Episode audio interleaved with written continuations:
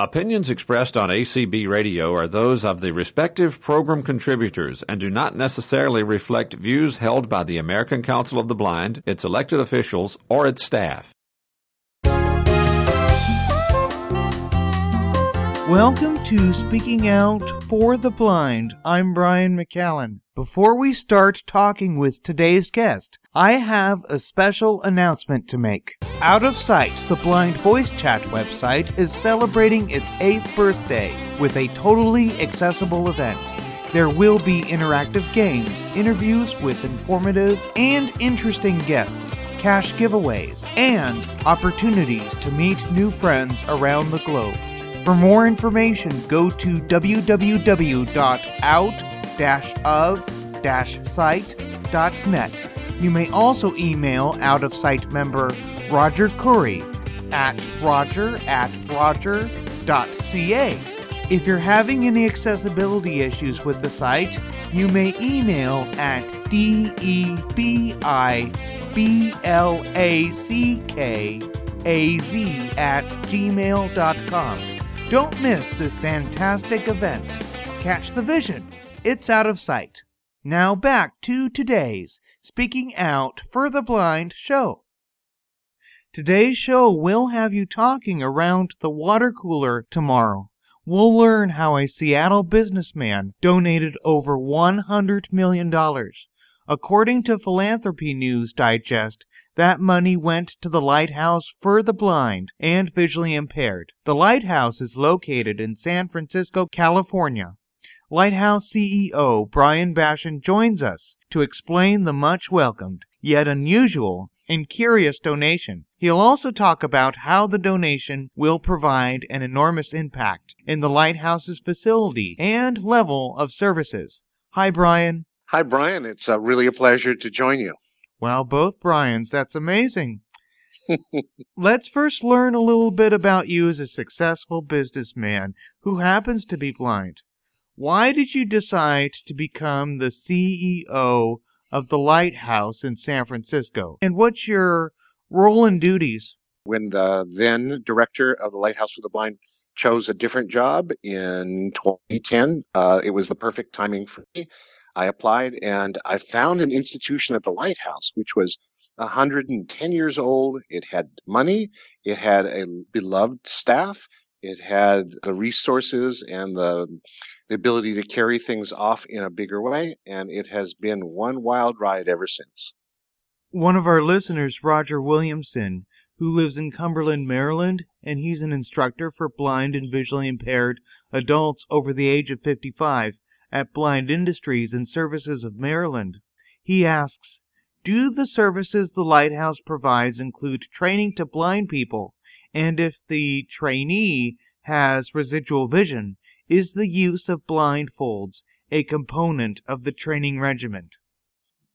Sure. Well, most of the people that we serve have some vision, absolutely, just like every other blindness organization in the country. And we offer a spectrum of solutions here. So it may start with, since we do a lot of older blind work, we may start with first a low vision optometric exam and assessment. We offer, in partnership with the UC Berkeley School of Optometry, low vision optometry right here in our building. So we want to make sure first and foremost that people's low vision is maximized. In our store, we have lots of low vision gadgets, and they're better gadgets. They're the digital magnifiers and some of the later technology, and we want to be sure people have that in their hands. But having said that, we also teach non-visual techniques. And when it comes to teaching the non-visual techniques, we find that if you can use learning shades, that's our term for them, it's not a lifestyle, it is a kind of learning amplifier. And when somebody comes to our new immersion programs, we have them both in San Francisco now and in our camp retreat, they're explained like, you can try this with or without these learning shades, but give it a shot. You may learn quicker. You may learn deeper. We find that the learning sticks. So we don't force it on anyone, and people have the perfect right to choose occlusion or not.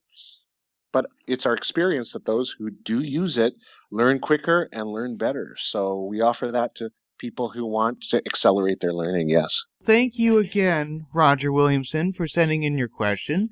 And thank you, listeners. Keep sending those questions to McCallan3@comcast.net when I post requests for those.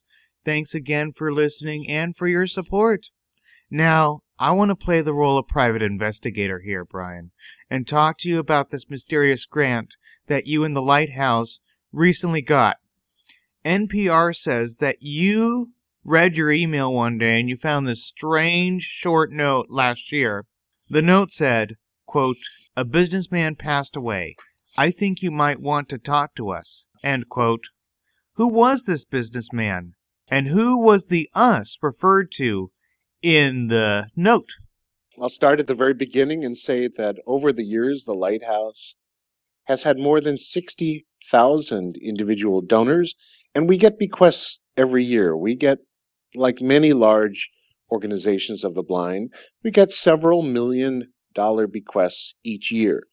So getting a letter from an attorney saying that their client has died is not unusual. But this particular email was a little cryptic, a little quiet. And because it was from an individual we did not know, I was curious to know what kind of business, who was this fellow, and what was the amount in question. And that was the first things that went through my mind when we first were notified, now almost 2 years ago. You found out it was Mr. Sirkin, Mr. Donald Sirkin, this Seattle insurance executive. He never had any contact with the Lighthouse until that donation was made.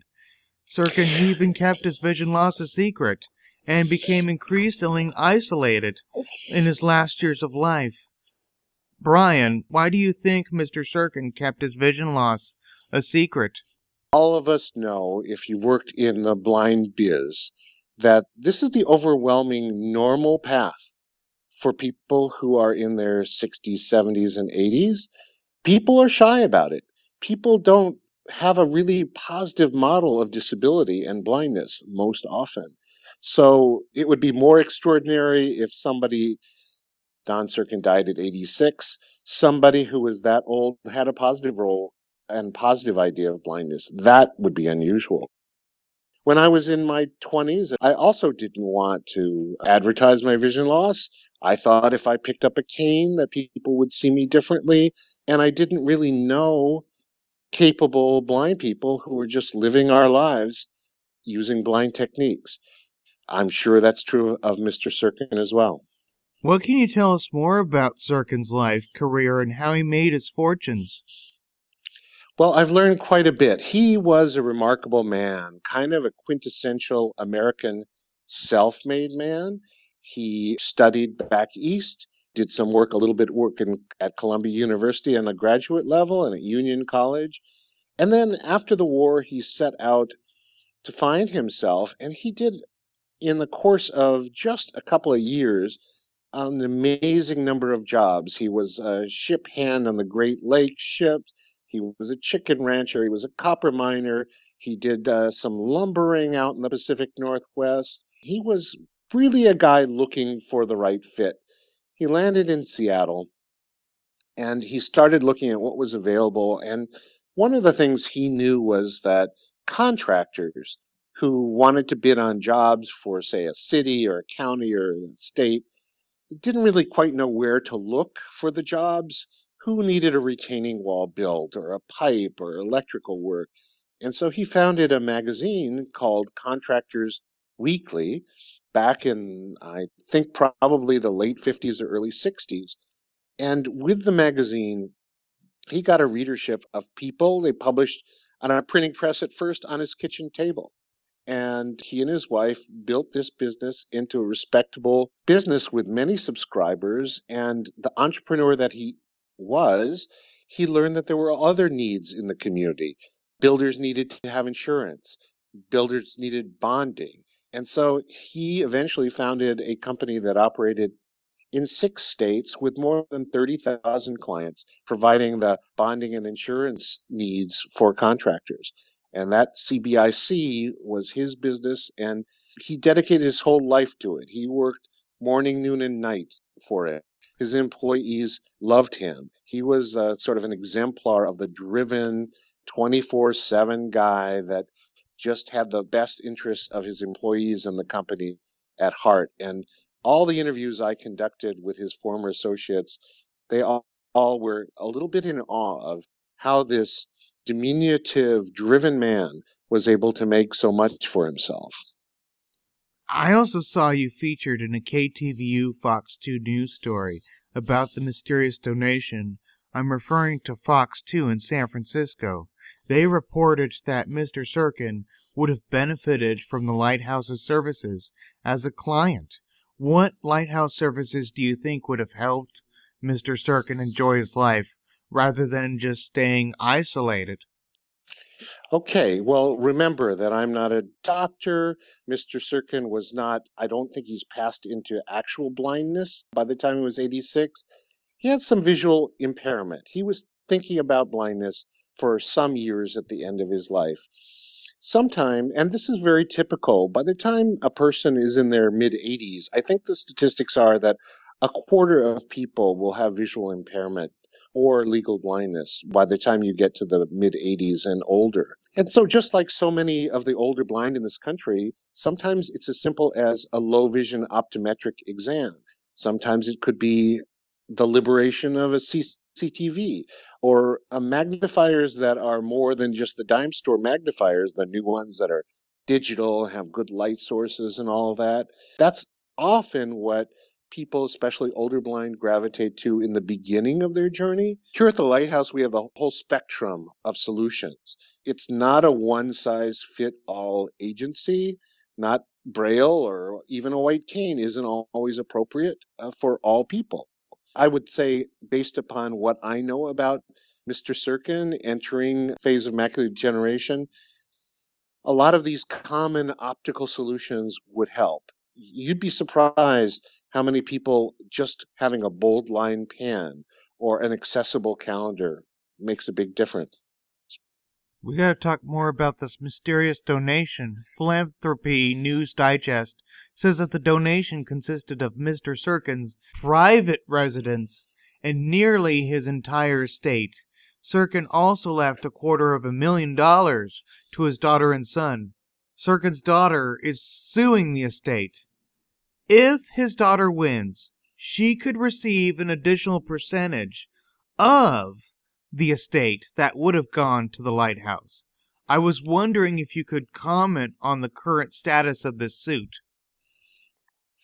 Well, I can tell you what the courts have said. Philanthropy, I don't think, mentioned that Anna Sirkin's contest of the remainder of the estate was thrown out of court in Washington in October. That was thrown out on summary judgment. Of course, she has a right to appeal. I am, and the Lighthouse, of course, won't comment on the merits of her case at all.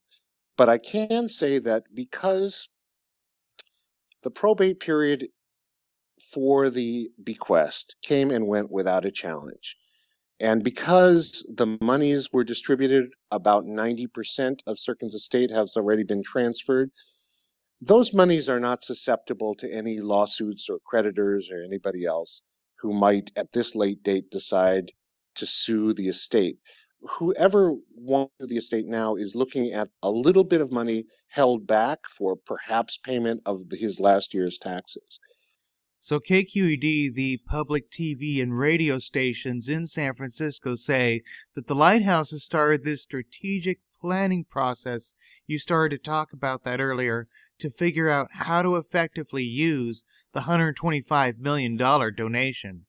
I understand that one of the aspects of that process is to pay for the agency's brand new headquarters in San Francisco.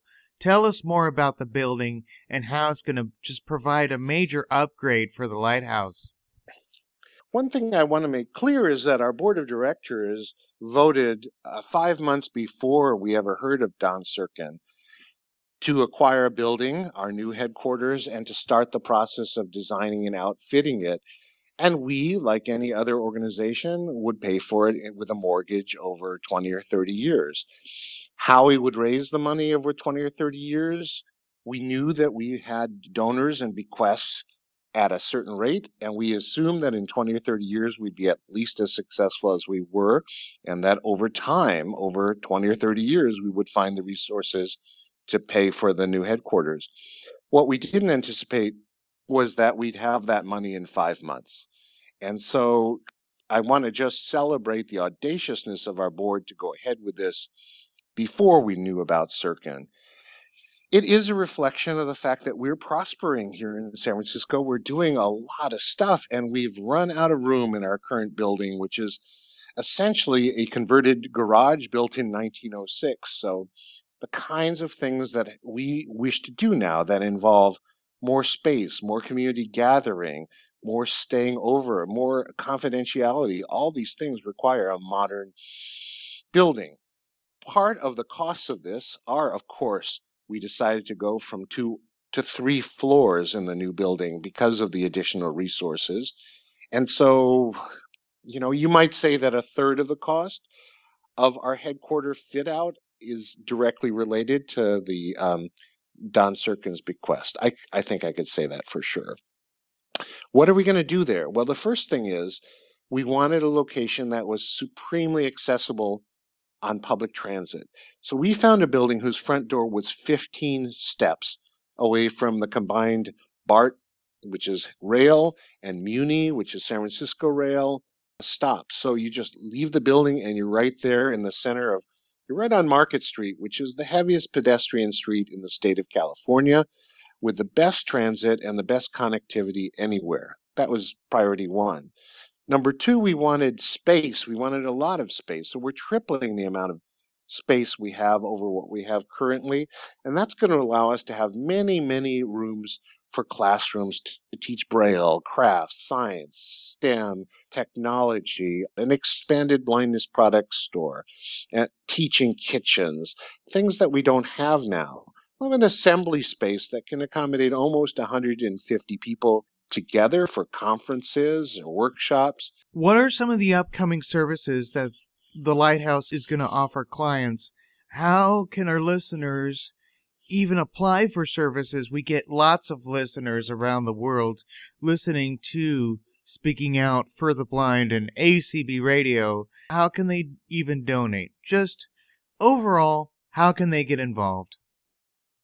I think the best portal to accessing what we do at the Lighthouse is our website, and that's at www.lighthouse-sf, like San Francisco, .org. And there you can learn about many of the new classes and the new goings-on. We welcome international participants in many of our programs. Let me just talk about what's going to come up in February, where we're offering space at our camp, Enchanted Hills Camp, for various four-family sessions, and many of the traditional camp sessions people have known and loved for 65 years, but we're adding things. In the spring, we're offering a chemistry camp for high school students who want to learn a little bit of non-visual techniques in which people can learn to succeed in STEM and chemistry. Later on in the summer, we're going to have a horse camp where people...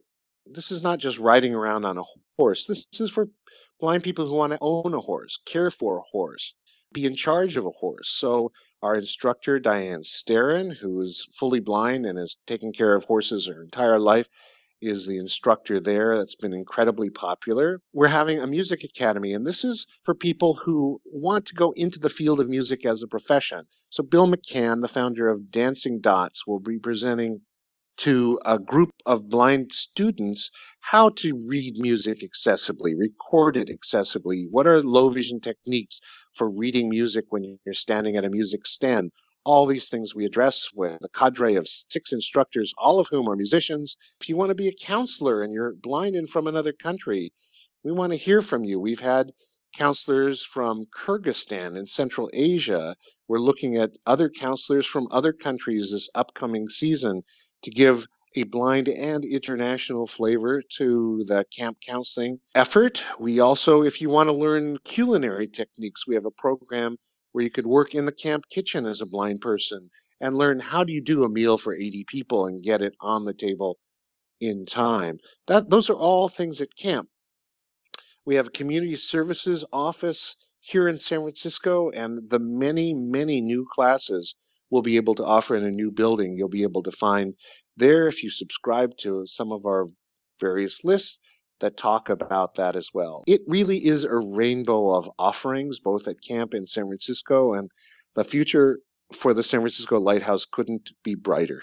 Brian, the story that you gave on the mysterious donation is definitely very interesting, and we want the show to give some recognition to Mr. Sirkin and his remarkable achievements and generosity.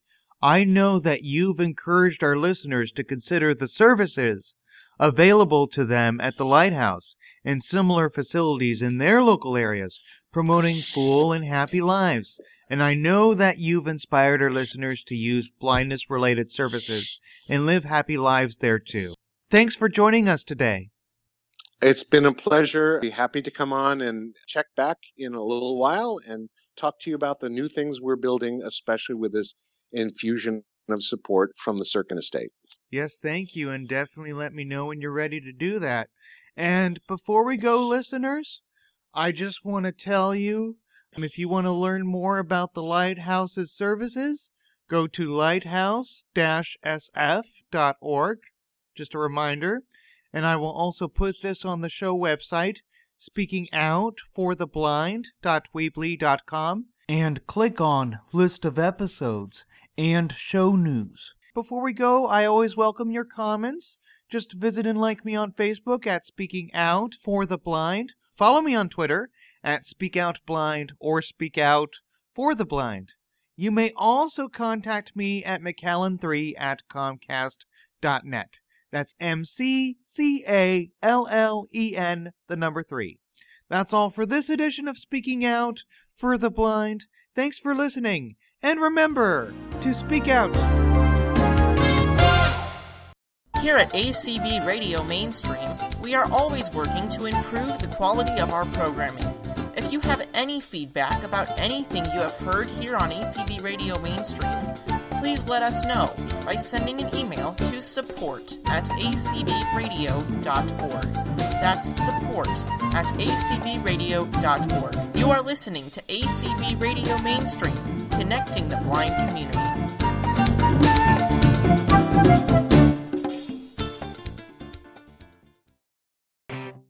The following public service announcement is presented by acbradio.org. Applications for NIB fellowship now being accepted.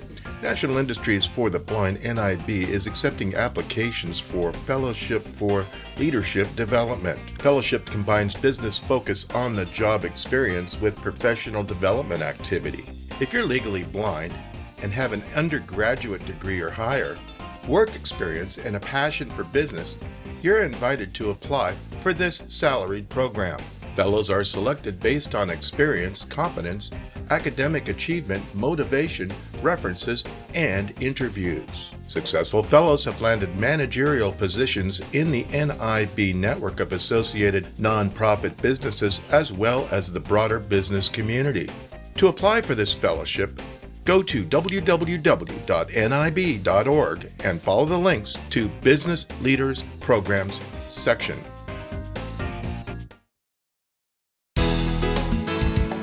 Announcing the 2016-17 ACB Scholarship Program, the time for spreading the news has once again arrived. The online application for ACB scholarships is live. All students who are interested in participating in the 2016-17 ACB Scholarship Program can go to acb.org and fill out an application. Each applicant's information will be carefully evaluated, and a response will be sent to every student who applies. All pertinent information, including eligibility requirements, submission dates, and necessary documentation can be found online. If you are a student or if you know a student who would like to apply, direct them to the website acb.org and to the scholarship heading. The amount of scholarship awards ranges from $1,500 to $3,500.